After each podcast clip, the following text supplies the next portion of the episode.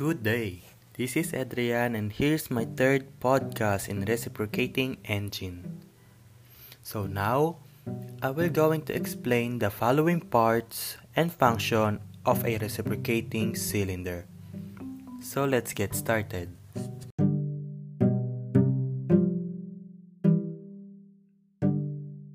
The first one is the cylinder. The cylinder forms a part of the chamber in which the fuel is compressed and burned. The second one is intake valve. Intake valve is needed to let the fuel and air into the cylinder. The third one is exhaust valve. An exhaust valve is needed to let the exhaust gases out. The fourth one is the piston. The piston moving within the cylinder forms one of the walls of the combusting chamber. The piston has ring which seal the gases in the cylinder, preventing any loss of power around the sides of the piston.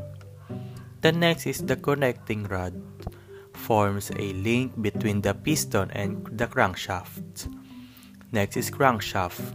The crankshaft and connecting rod changes the straight line motion of the piston to a rotary turning motion.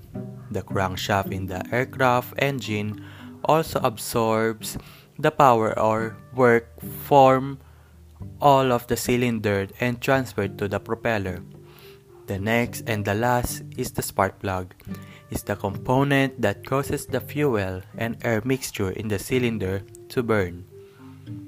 So that is the parts and definition of the reciprocating engine. Thank you.